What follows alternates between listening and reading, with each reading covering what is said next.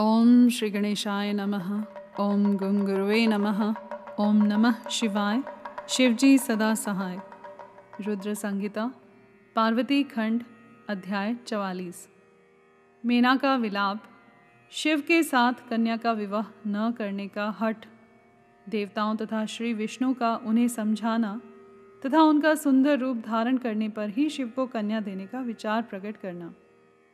ब्रह्मा जी कहते हैं, नारद जब हिमाचल प्रिया सती मीना को चेत हुआ, तब वे अत्यंत क्षुब्ध होकर विलाप एवं तिरस्कार करने लगी। पहले तो उन्होंने अपने पुत्रों की निंदा की, इसके बाद वे तुम्हें और अपनी पुत्री को दुर्वचन सुनाने लगी। मीना बोली, मुने, पहले तो तुमने यह कहा कि शिवा शिव का वरण करेगी। पीछे मेरे पति हिमवान का कर्तव्य बताकर उन्हें आराधना पूजा में लगाया। परंतु इसका यथार्थ फल क्या देखा गया?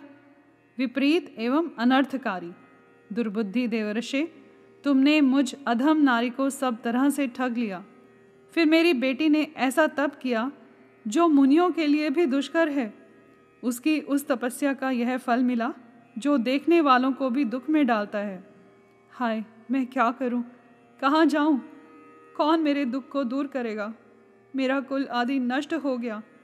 मेरे जीवन का भी नाश हो गया। कहाँ गए वे दिव्य ऋषि? पाऊँ तो मैं उनकी दाढ़ी मूछ नोच लूँ। वशिष्ठ की वह तपस्विनी पत्नी भी बड़ी धूर्ता है। वह स्वयं इस विवाह के लिए अगुआ बनकर आई थी। न जाने किन किन के अपराध से इस समय मेरा सब कुछ लुट गया। ऐसा कहकर मीना अपनी पुत्री शिवा की ओर देखकर उन्हें कटु वचन सुनाने लगी। अरे दुष्ट लड़की! तूने यह कौन सा कर्म किया जो मेरे लिए दुखदायक सिद्ध हुआ? तुझ दुष्टा ने स्वयं ही सोना देकर कांच खरीदा है। चंदन छोड़कर अपने अंगों में कीचड़ का ढेर पोत लिया। हाय हाय, हंस को उड़ाकर तूने पिंजड़े में कुआँ पाल लिया। गंगा जल को दूर फेंक कर कुएँ का जल पिया। प्रकाश पाने की इच्छा से सूर्य को छोड़कर यत्नपूर्वक जुगनू को पकड़ा। चावल छोड़कर भूसी खा ली। घी फेंक कर मोम के तेल का आदर पूर्वक भोग लगाया। सिंह का आश्रय छोड़कर सियार का सेवन किया। ब्रह्म विद्या छोड़कर कुत्सित गाथा का श्रवण किया।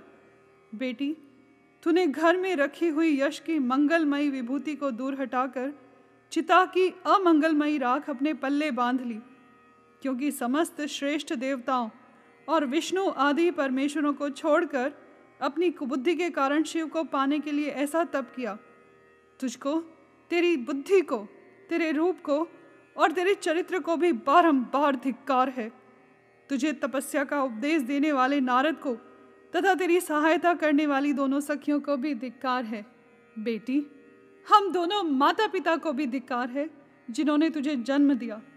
नारद, तुम्हारी बुद्धि को भी धिक्कार है। सुबुद्धि देने वाले उन सप्त ऋषियों को भी धिक्कार है। तुम्हारे कुल को धिक्कार है, तुम्हारी क्रिया दक्षता को भी धिक्कार है, तथा तुमने जो कुछ किया, उस सबको धिक्कार है। तुमने तो मेरा घर ही जला दिया। यह तो मेरा मरण ही है। ये पर्वतों के राजा आज मेरे निकट न आए। सप्तऋषि लोग स्वयं मुझे अपना मुँह न दिखाएँ। इन सबने मिलकर क्या साधा? मेरे कुल का नाश करा दिया। हाय मैं बांझ क्यों नहीं हो गई? मेरा गर्भ क्यों नहीं गल गया? मैं अथवा मेरी पुत्री ही क्यों नहीं मर गई? अथवा राक्षस आदि ने भी आकाश में ले जाकर इसे क्यों नहीं खा डाला? पार्वती, आज मेरा तेरा सर काट डालूँगी। परंतु ये शरीर के टुकड़े लेकर क्या करूँगी? हाय हाय, तुझे छोड़कर कहाँ चली जाऊँ? मेरा तो जीवन ही नष्ट हो गया। ब्रह्मा जी कहते हैं नारद, यह कहकर मीना मूर्छित हो पृथ्वी पर गिर पड़ी। शोक, रोष आदि से व्याकुल होने के कारण वे पति के समीप नहीं गई। देवऋषि उस समय सब देवता क्रमशः उनके निकट गए। सबसे पहले मैं पहुँचा। मुनि श्रेष्ठ मुझे देखकर तुम स्वयं मीना से बोले। नारद ने कहा, पतिव्रते, तुम्हें पता नहीं है वास्तव में भगवान शिव का रूप बड़ा सुंदर है। उन्होंने लीला से ऐसा रूप धारण कर लिया है। यह उनका यथार्थ रूप नहीं है। इसलिए तुम क्रोध छोड़कर स्वस्थ हो जाओ। हठ छोड़कर विवाह का कार्य करो और अपनी शिवा का हाथ शिव के हाथों में दे दो। तुम्हारी यह बात सुनकर मीना तुमसे बोली, उठो, यहाँ से दूर चले जाओ। तुम दुष्टों और अधमों के शिरोमणि हो। मीना के ऐसा कहने पर मेरे साथ इंद्र आदि सब देवता एवं दिक्पाल क्रमशः आकर यूँ बोले, पितरों की कन्या मैंने, तुम हमारे वचनों को प्रसन्नता पूर्वक सुनो। ये शिव निश्चय ही सबसे उत्कृष्ट देवता हैं और सबको उत्तम सुख देने वाले हैं। आपकी पुत्री के अत्यंत दुस्सह तप को देखकर इन भक्त वत्सल प्रभु ने कृपा पूर्वक उन्हें दर्शन और श्रेष्ठ वर दिया था। यह सुनकर मीना ने देवताओं से बारंबार अत्यंत विलाप करके कहा शिव का रूप बड़ा भयंकर है। मैं उन्हें अपनी पुत्री नहीं दूँगी। आप सब देवता प्रपंच करके क्यों मेरी इस कन्या के उत्कृष्ट रूप को व्यर्थ करने के लिए उद्यत हैं? मुनीश्वर, उनके ऐसा कहने पर वशिष्ठ आदि सप्त ऋषियों ने वहाँ आकर यह बात कही।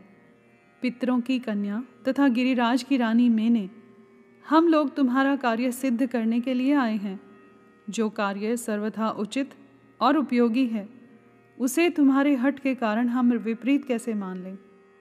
भगवान शंकर का दर्शन सबसे बड़ा लाभ है। वे दान पात्र होकर स्वयं तुम्हारे घर पधारे हैं। उनके ऐसा कहने पर भी ज्ञान दुर्बला मीना ने उनकी बात मिथ्या कर दी और रुष्ट होकर उनसे कहा, मैं शस्त्र आदि से अपनी बेटी के टुकड़े टुकड़े कर डालूँगी, परंतु उसे शंकर के हाथ में नहीं दूँगी। तुम सब लोग दूर हट जाओ। किसी को मेरे पास नहीं आना चाहिए। ऐसा कह, अत्यंत विह्वल हो विलाप करके मीना चुप हो गई। मुने, वहाँ उनके इस बर्ताव से हाहाकार मच गया। तब हिमालय अत्यंत व्याकुल हो वहाँ आए और मीना को समझाने के लिए प्रेम पूर्वक तत्व दर्शाते हुए बोले। हिमालय ने कहा, प्रिय मैंने, मेरी बात सुनो। तुम इतनी व्याकुल क्यों हो गई हो? देखो तो कौन कौन से महात्मा तुम्हारे घर पधारे हैं? तुम इनकी निंदा क्यों करती हो? भगवान शंकर को तुम भी जानती हो। किंतु नाना नाम रूप वाले शंभु के विकट रूप को देखकर घबरा गई हो। मैं शंकर जी को भली भांति जानता हूँ। वे ही सबके प्रतिपालक हैं। पूजनियों के भी पूजनीय हैं तथा अनुग्रह एवं निग्रह करने वाले हैं। निष्पाप प्राण प्रिय हठ न करो। मानसिक दुख छोड़ो। सूरते, शीघ्र उठो और सब कार्य करो। पहली बार विकट रूपधारी शंभु ने मेरे द्वार पर आकर जो नाना प्रकार की लीलाएँ की थी, मैं उनका आज तुम्हें स्मरण दिला रहा हूँ। उनके उस परम महात्म्य को देख और समझकर उस समय मैंने और तुमने उन्हें कन्या देना स्वीकार किया था। प्रिय, अपनी उस बात को प्रमाण मानकर सार्थक करो। इस बात को सुनकर शिवा की माता मीना हिमालय से बोली, नाथ, मेरी बात सुनिए और सुनकर आपको वैसा ही करना चाहिए। आप अपनी पुत्री पार्वती के गले में रस्सी बांधकर इसे बेखट के पर्वत से नीचे गिरा दीजिए, परंतु मैं इसे हर के हाथ में नहीं दूँगी। अथवा नाथ, अपनी इस बेटी को ले जाकर निर्दयतापूर्वक समुद्र में डुबो दीजिए। गिरिराज, ऐसा करके आप पूर्ण सुखी हो जाइए। स्वामिन, यदि विकट रूपधारी रुद्र को आप पुत्री दे देंगे तो मैं निश्चय ही अपना शरीर त्याग दूँगी। मीना ने जब हठपूर्वक ऐसी बात कही, तब पार्वती स्वयं आकर यह रमणीय वचन बोली, माँ, तुम्हारी बुद्धि तो बड़ी शुभ कारक है। इस समय विपरीत कैसे हो गई? धर्म का अवलंबन करने वाली होकर भी तुम धर्म को कैसे छोड़ रही हो? ये रुद्रदेव सबकी उत्पत्ति के कारणभूत साक्षात ईश्वर हैं। इनसे बढ़कर दूसरा कोई नहीं है। समस्त श्रुतियों में यह वर्णन है कि भगवान शंभु सुंदर रूप वाले तथा सुखद हैं। कल्याणकारी महेश्वर, समस्त देवताओं के स्वामी तथा स्वयं प्रकाश हैं। इनके नाम और रूप अनेक हैं। माता जी श्री विष्णु और ब्रह्मा आदि भी इनकी सेवा करते हैं। ये सबके अधिष्ठान हैं, कर्ता, हर्ता और स्वामी हैं। विकारों की इन तक पहुँच नहीं है। ये तीनों देवताओं के स्वामी, अविनाशी एवं सनातन हैं। इनके लिए ही सब देवता किंकर होकर तुम्हारे द्वार पर पधारे हैं और उत्सव मना रहे हैं। इससे बढ़कर सुख की बात और क्या हो सकती है? अतः यत्नपूर्वक उठो और जीवन सफल करो। मुझे शिव के हाथ में सौंप दो और अपने गृहस्थाश्रम को सार्थक करो। माँ, मुझे परमेश्वर शंकर की सेवा में दे दो। मैं स्वयं तुमसे यह बात कहती हूँ। तुम मेरी इतनी सी ही विनती मान लो। यदि तुम इनके हाथ में मुझे नहीं दोगी तो मैं दूसरे किसी वर का वर्ण नहीं करूँगी, क्योंकि जो सिंह का भाग है, उसे दूसरों को ठगने वाला सियार कैसे पा सकता है? माँ, मैंने मन, वाणी और क्रिया द्वारा स्वयं हर का वर्ण किया है। हर का ही वर्ण किया है। अब तुम्हारी जैसी इच्छा हो, वह करो। ब्रह्मा जी कहते हैं, नारद, पार्वती की यह बात सुनकर शैलेश्वर प्रिया मीना बहुत ही उत्तेजित हो गई और पार्वती को डांटते हुए दुर्वचन कहकर रोने और विलाप करने लगी। तदंतर स्वयं मैंने तथा सनकादि सिद्धों ने भी मीना को बहुत समझाया, परंतु वे किसी की बात न मानकर सबको डांटती रही। इसी बीच में उनके सुदृढ़ एवं महान हट की बात सुनकर शिव प्रिय भगवान विष्णु भी तुरंत वहाँ आ पहुँचे और इस प्रकार बोले, श्री विष्णु ने कहा देवी, तुम पितरों की मानसी पुत्री एवं उन्हें बहुत ही प्यारी हो। साथ ही गिरिराज हिमालय की गुणवती पत्नी भी हो। इस प्रकार तुम्हारा संबंध साक्षात ब्रह्मा जी के उत्तम कुल से है। संसार में तुम्हारे सहायक भी ऐसे ही हैं। तुम धन्य हो। मैं तुमसे क्या कहूँ? तुम तो धर्म की आधारभूता हो। फिर धर्म का त्याग कैसे करती हो? तुम ही अच्छी तरह सोचो तो सही। संपूर्ण देवता, ऋषि, ब्रह्मा जी और मैं, सभी लोग विपरीत बात ही क्यों कहेंगे? तुम शिव को नहीं जानती। वे निर्गुण भी हैं और सगुण भी हैं, कुरूप भी हैं और स्वरूप भी। सबके सेव्य तथा सत्पुरुषों के आश्रय हैं। उन्होंने मूल प्रकृति रूपा देवी ईश्वरी का निर्माण किया है और उसके बगल में पुरुषोत्तम का निर्माण करके बिठाया। उन्हीं दोनों से सगुण रूप में मेरी तथा ब्रह्मा की उत्पत्ति हुई। फिर लोगों का हित करने के लिए स्वयं भी रुद्र रूप से प्रकट हुए। तदंतर वेद, देवता तथा स्थावर जंगम रूप से जो कुछ दिखाई देता है, वह सारा जगत भी भगवान शंकर से ही उत्पन्न हुआ। उनके रूप का ठीक ठीक वर्णन अब तक कौन कर सका है? अथवा कौन उनके रूप को जानता है? मैंने और ब्रह्मा जी ने भी जिनका अंत नहीं पाया, उनका पार दूसरा कौन पा सकता है? ब्रह्मा से लेकर कीट पर्यंत जो कुछ जगत दिखाई देता है, वह सब शिव का ही रूप है, ऐसा जानो। इस विषय में कोई अन्यथा विचार नहीं करना चाहिए। वे ही अपनी लीला से ऐसे रूप में अवतीर्ण हुए हैं और शिवा के तप के प्रभाव से तुम्हारे द्वार पर आए हैं। अतः हिमाचल की पत्नी, तुम दुख छोड़ो। और शिव का भजन करो। इससे तुम्हें आनंद प्राप्त होगा और तुम्हारा सारा क्लेश मिट जाएगा।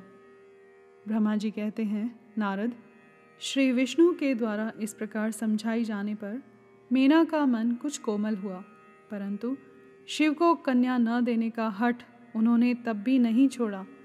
शिव की माया से मोहित होने के कारण ही उन्होंने ऐसा दुराग्रह किया था। उस समय मीना ने शिव के महत्व को स्वीकार कर लिया। कुछ ज्ञान हो जाने पर उन्होंने श्रीहरि से कहा, यदि भगवान शिव सुंदर शरीर धारण कर लें, तब मैं उन्हें अपनी पुत्री दे सकती हूँ। अन्यथा कोटि उपाय करने पर भी नहीं दूँगी। यह बात मैं सच्चाई और दृढ़ता के साथ कह रही हूँ। ऐसा कहकर दृढ़तापूर्वक उत्तम व्रत का पालन करने वाली मीना शिव की इच्छा से प्रेरित हो चुप हो गई। धन्य है शिव की माया। जो सबको मोह में डाल देती है। यहाँ पर अध्याय चवालीस समाप्त हुआ। कर्पूर गौरम करुणावतारम संसार सारम भुजगेंद्रहारम सदा वसंतम हृदयारविंदे भवम भवानी सहितम नमामि।